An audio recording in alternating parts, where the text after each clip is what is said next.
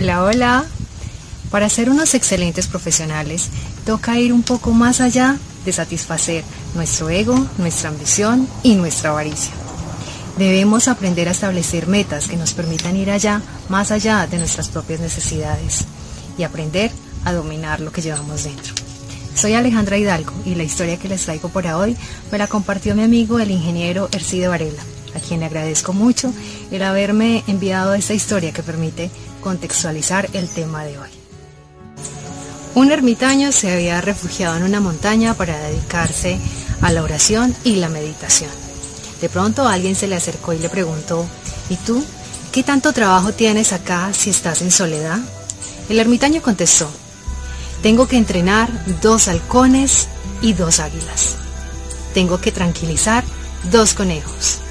Tengo que educar una serpiente, motivar un asno y domar un león.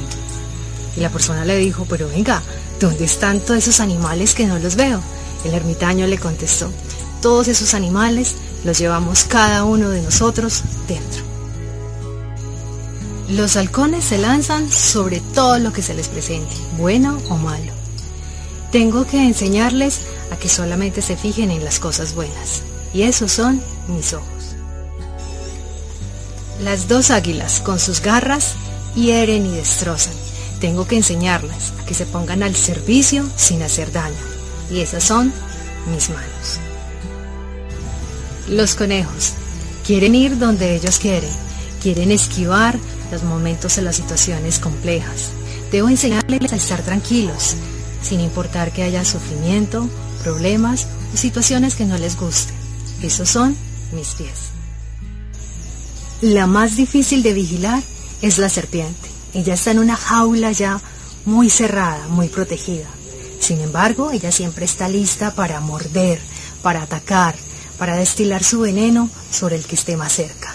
Por eso, tengo que estar presto para disciplinarla, y es mi lengua. El burro es obstinado, no quiere cumplir su deber, siempre está cansado y se niega a llevar su carga. Ese es mi cuerpo. Y por último, debemos domar el león se cree el rey, es altivo, se cree siempre el primero, es orgulloso, vanidoso y se cree el mejor. Ese es el ego. El reto que tenemos enfrente es aprender a dominar todos esos animales para que podamos aprender a ser mejores personas, dar mejor testimonio, ser mejores hermanos, amigos, esposos. ¿Y tú, qué animal debes empezar a domar a partir de hoy? Bueno, a todos ustedes muchas gracias por este ratico que compartimos. Los espero la próxima semana con otro tema. Ya sabes, si aún no te has suscrito a mi canal, aprovecha y lo haces. Y comparte este video con familiares y amigos. Y nos queda una tarea muy importante para esta semana, a domar todos esos animales que llevamos dentro. Cuídense mucho y los quiero un montón. Chao, chao.